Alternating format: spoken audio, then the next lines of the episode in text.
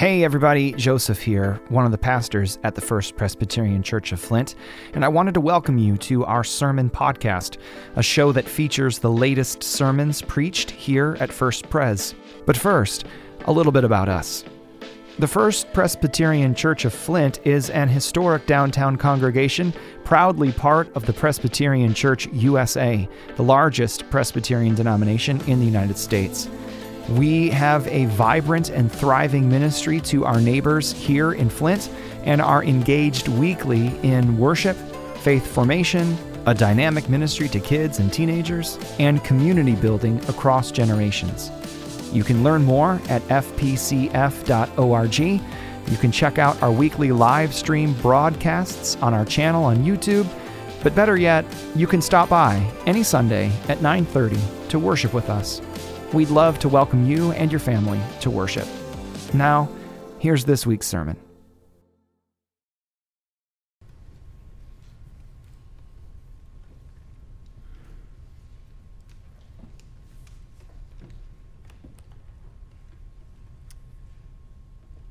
I speak to you in the name of God, Father, Son, and Holy Spirit.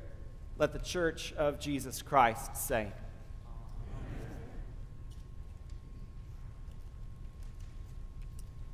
Do not fear.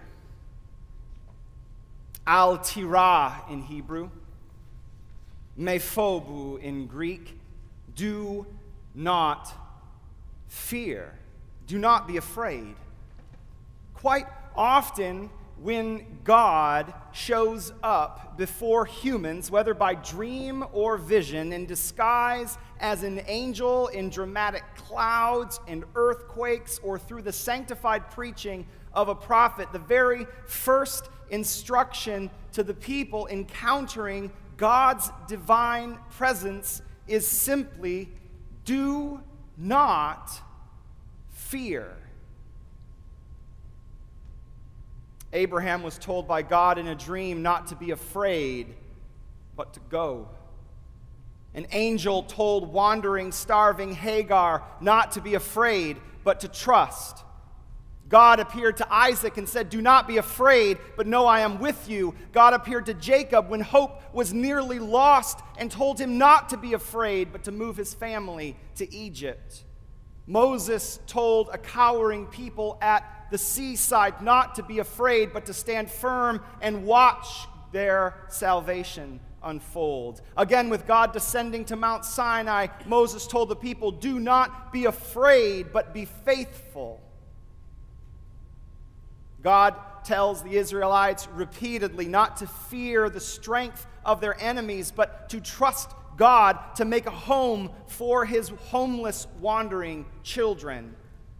The psalmist proclaimed, With the Lord on my side, I do not fear. What can mortals do to me? The prophets constantly appeal to the people of God not to be afraid, but to have courage, to take faith, to trust God. God makes his direct appeal through these prophets, saying again and again, Do not fear. In the New Testament, the priest Zechariah was told by an angel of God not to be afraid, but to pay attention. Mary was told by an angel of God not to be afraid, but to take her part in God's history making salvation. Joseph was told not to be afraid, but to get hitched.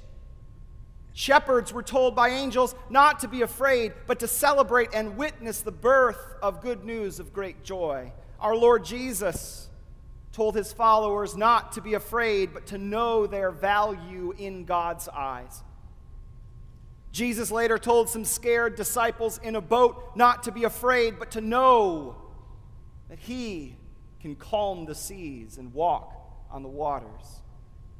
Jesus tells Peter, James, and John not to be afraid as the glory subsided in the aftermath of transfiguration. The angel at the tomb tells the women not to be afraid, but to believe the mystery of Christian faith. Christ has died, Christ is risen, and you shall see him again. God appeared to the Apostle Paul in a vision and said, Do not be afraid, but speak. The risen Christ appeared to the writer of Revelation, and his appearance was so terrifying the writer fell down as if dead. But Jesus said, Do not be afraid. I am the first and the last. And he said, Do not, be, do not fear what you are about to suffer, but instead be faithful. Do not fear. Al tira me phobu. Do not be afraid. It's something of a refrain in the scriptures, isn't it? It's a refrain that we need to hear over and over and over again. I suspect. I need to be told again and again not to be afraid because my knee jerk reaction to the terror of this world is not to take courage or to exhibit a profound trust in God, but instead it is to be fearful.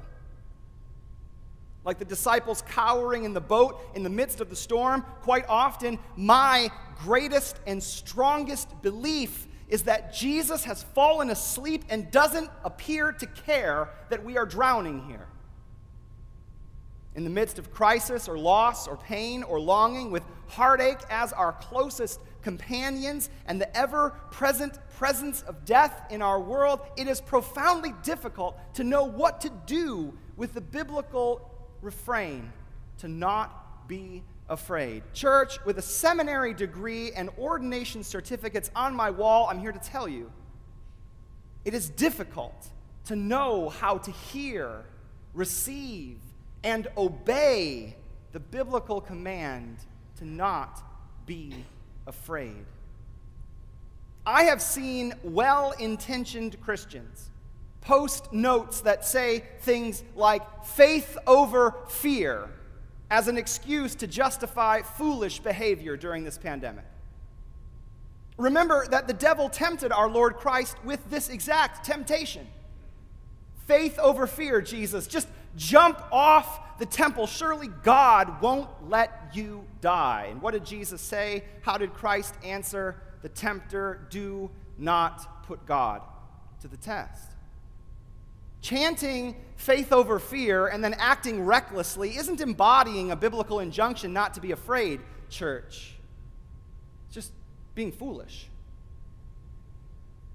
It's difficult to know how we're supposed to endure suffering and pain or to encounter the presence of violence or injustice or turmoil in this world and not somehow be worried a bit. Fear is a natural human reaction to chaos and disorder. Fear is the sneaking suspicion that there is no one at the helm of this world and that our ship is headed straight for the iceberg. Fear whispers to us and tells us that we don't matter very much in the economy of this world, that we are expendable and worth little. Fear cynically informs us that our society is helpless and hopeless and not really worth making much of an effort to try to reform or change or renew. Fear collapses our imaginations. It chains up our dreams. It tells us we should only trust what we can know ourselves and that we should only know what we can completely understand. Fear terraforms our souls into self centered, me first places of despair that have no room for empathy or for compassion or for sacrificial love. Nadia Bolz Weber puts it this way She says, Fear disguises itself in so many ways as greed, hate, isolation, addiction. The list is endless. But in the end, fear is at the root of all of it. And while you and I might not be murderous tyrants, none of us are free from the effects of fear in our lives. It keeps us isolated and small. And then she says this it steals away joy and possibility. But the Bible says, do not fear. It says, do not be afraid. Indeed, no matter the form that fear takes in our lives personally, we each of us here in worship, each of us participating today, are all affected by fear to some degree. And so, as fearful people, we come back again to these texts, these commands from Scripture to not be afraid. And we've got to wonder just a little bit what does it possibly mean to not be afraid when every possible metric in our lives is inspiring terror within us that we haven't felt in a long time. Do not fear. Do not be afraid. In the time that's left to me today, I want to begin in answer to the question what enables us to turn from fear? We might never be able to conquer it.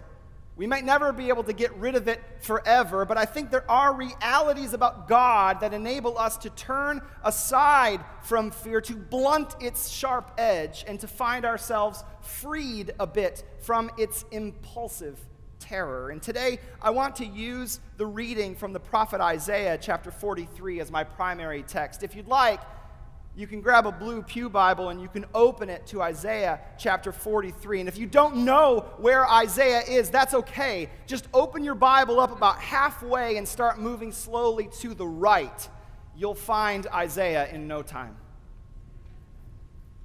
In Isaiah 43, we find the raw materials by which we might construct a better understanding of what it means to not be afraid, but to lean upon the Lord.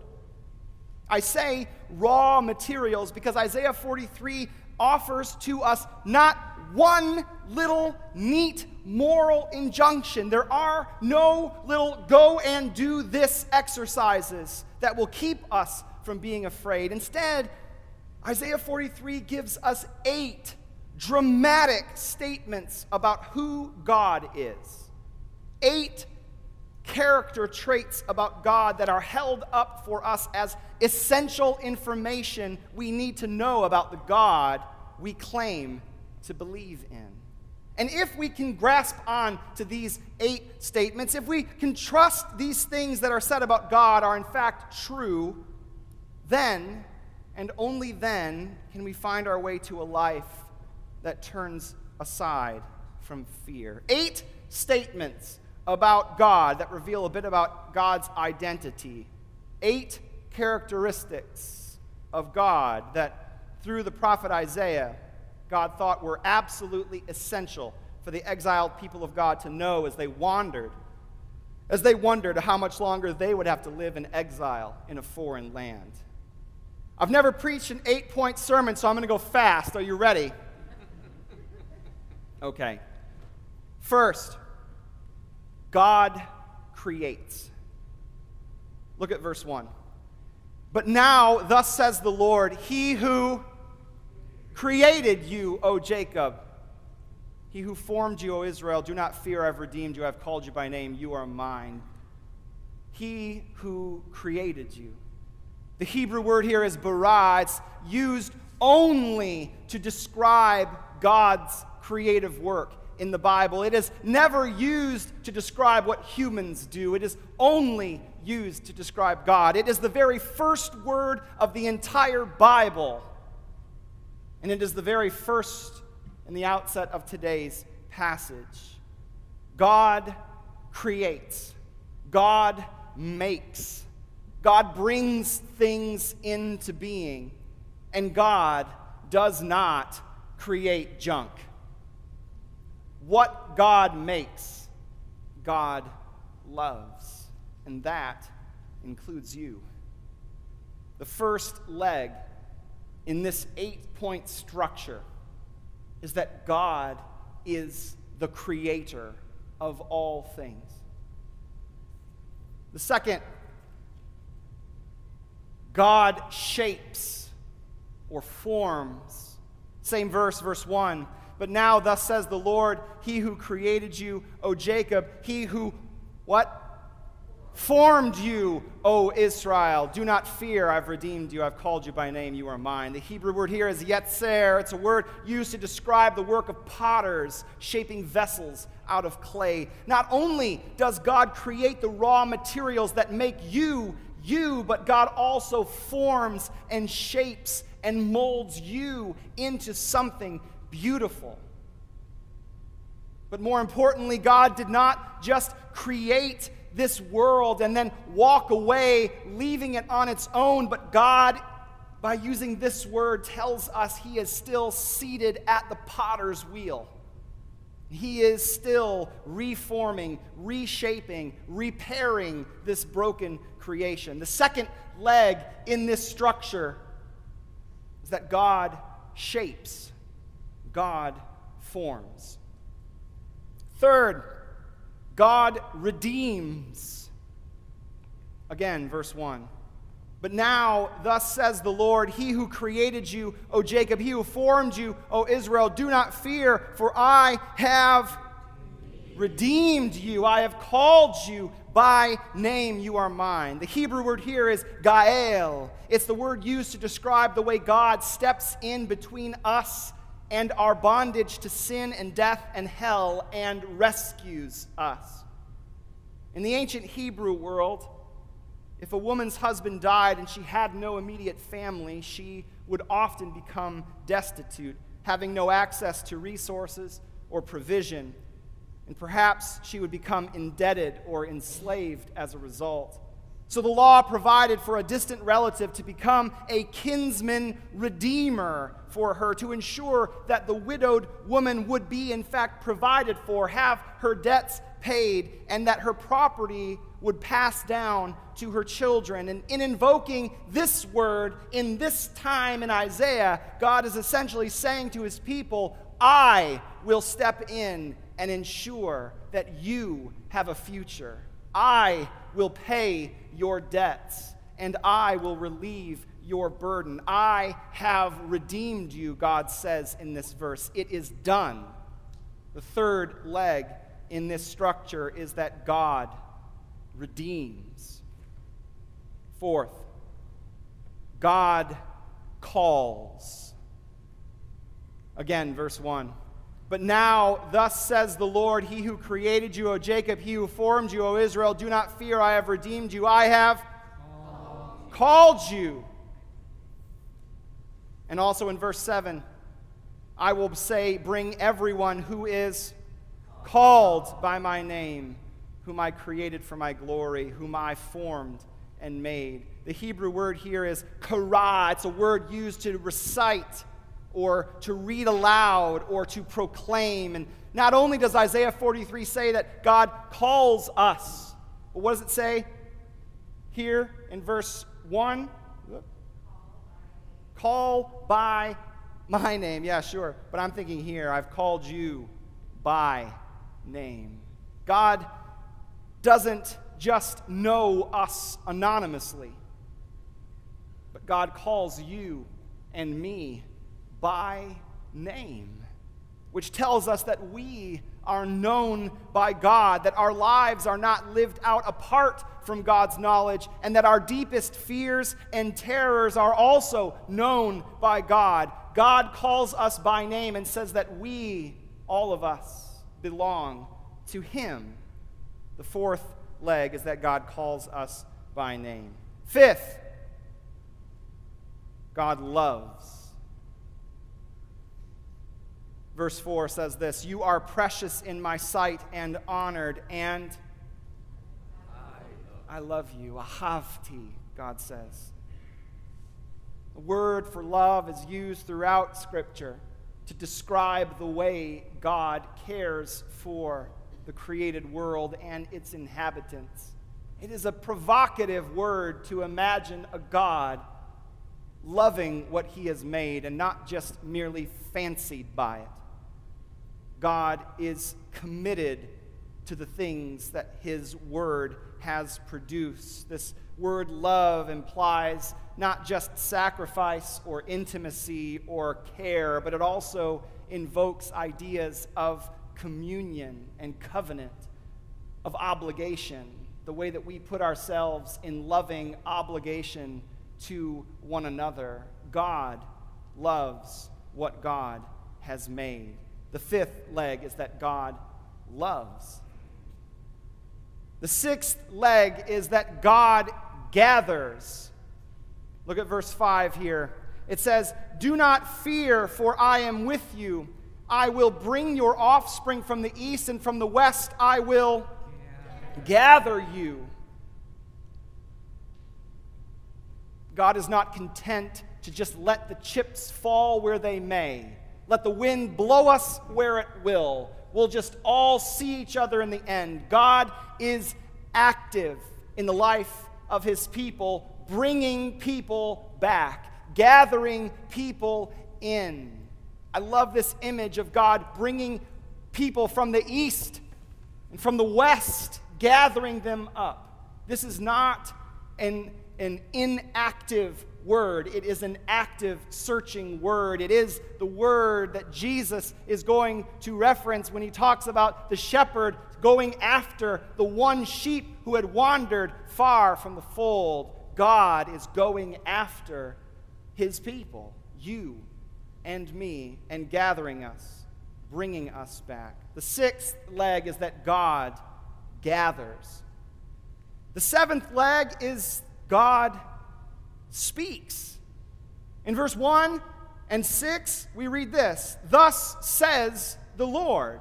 And then God says in verse 6, I will say to the north, Give them up, and to the south, do not withhold. Bring my sons from far away and my daughters from the end of the earth. We serve a loquacious God, a God who loves to speak. As Reformed Christians, we believe that whenever we gather around the scriptures in the midst of worship, whenever we read them aloud to one another, whenever we preach on them, whenever we have occasion to ponder them alongside each other, God is at work speaking, not just in ancient words that are written in a book, but in living words which divide truth from lie and which separate our very souls. God is a living, active speaker in this world. God has not ceased his speech. We have only become used to not paying attention. Scriptures remind us that God speaks and God commands. The final leg of this structure is that God goes with. Look at verse 2 and verse 5. Verse 2 says, When you pass through the waters, and verse 5 says, Do not fear, for.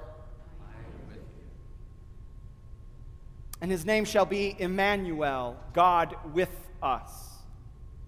And the Word became flesh and dwelled among us. And at the end of the book of Revelation, behold, the dwelling of God is now with mortals. We do not worship and praise a God who is content to create and then abdicate. We do not we are not content to worship a being who could make us and then depart from us. We are worshiping and loving and centering our lives around a being who creates and then goes with us. And not just when things are looking good, but into every dark valley into every terror filled moment, into every period of uncertainty or anguish. The God that we praise here is the God we believe is journeying with us. God goes with us. And taken together, these eight statements about God circumscribe the character of God that is at the center of our worship, of our faith, of every hymn we sing and prayer we utter. God is a creating, shaping, redeeming, calling, loving, gathering, speaking, companioning God. These eight statements set out a brief creed of sorts to the people of God in exile like amid the existential fear surrounding us, amid the terror that they might be the last generation of their people to survive, amid the fear that the people of Israel held of better armed, better equipped, better resourced empires, amid the fear of military losses, the destruction of their whole religious identity, and the ending of the line of their kings, just when things felt at their most grim God announces himself to his people by describing his character in these eight ways. And if God is, in fact, the God who does all these things, if God is the God who can fabricate an entire universe and form and shape people out of the ground, and if God can redeem a people from the evils of this world, and if God can call them by name and love them and gather them, and if God can speak to them and journey with them, then the only possible response is for them to not be afraid. Do not fear, God says to the people in Isaiah 43, not once, He says it twice. Do not be afraid. Verse 1. But now, thus says the Lord, do not fear. And again, in verse 5, do not fear, for I am with you. This is who I am, God says. And, and now I say to you, my exiled, weary, fearful people, the time for terror is past. Look at me, God says. Look at who I am. Remember what I have done, and look at what I will yet do. And therefore, do not be afraid. These eight statements form a delightful shape, uh, a shield, as it were, something that permits us to reject fear as a norm and a given and instead to embrace something deeper, something much more rich and rewarding. For in believing these things about God, we find ourselves hemmed in on all sides. We are unable to experience any sorrow that Christ, our Savior, does not also share, unable to be found in any place unknown to the God who gathers up and brings his children home. We are now unable to be in any state of existence wherein we are unloved by God, and that there is now nothing that we can do to be somehow unknown by God or considered unworthy of redemption. We are part of a creation whose beginning and whose ending is found in the same being. And the God whose love and word began the entire universe has never stopped loving and speaking and has promised to journey with us when the waters look deep and the flames look treacherous. These eight statements about God in Isaiah 43 form actually the perimeter of Christian faith. They establish the outer shape of what it means to be a person who follows after Jesus with our whole lives. For we believe that in Jesus Christ we see all of these character traits of God enacted, embodied, and enfleshed.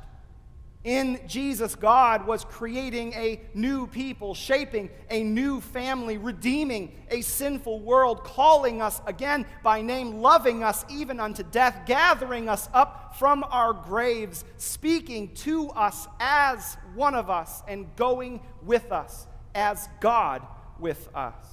And so, if these things are true, then what can we fear? How could we possibly wonder if this world is just on autopilot, headed for a fiery crash? If these things are true, how can we possibly wonder if God has abandoned us even when things look grim? Our only response to these statements is to renew our faith in the promises of the one who alone is faithful and true.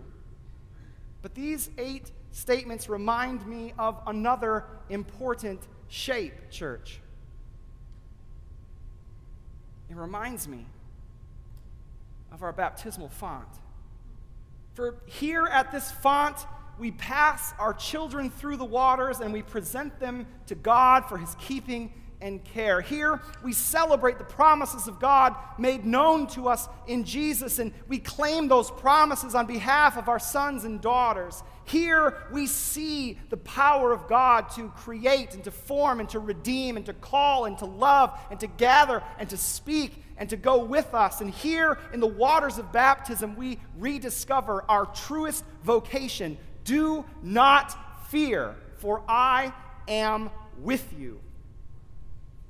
Passing through these waters does not make life easy, nor does it make our journey through this world uncomplicated by sorrow or pain.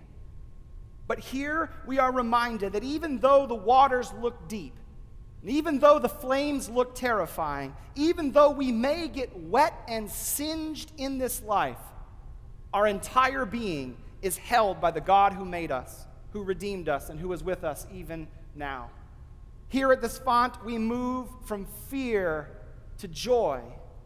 Not happiness, not perfection, not bliss, not wealth, not painless living, but to joy.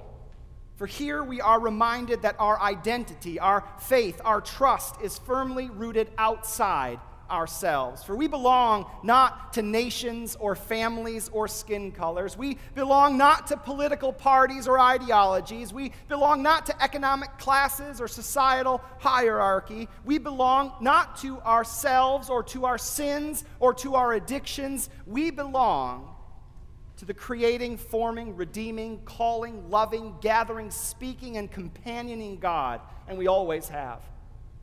Today, the word to the church is do not fear.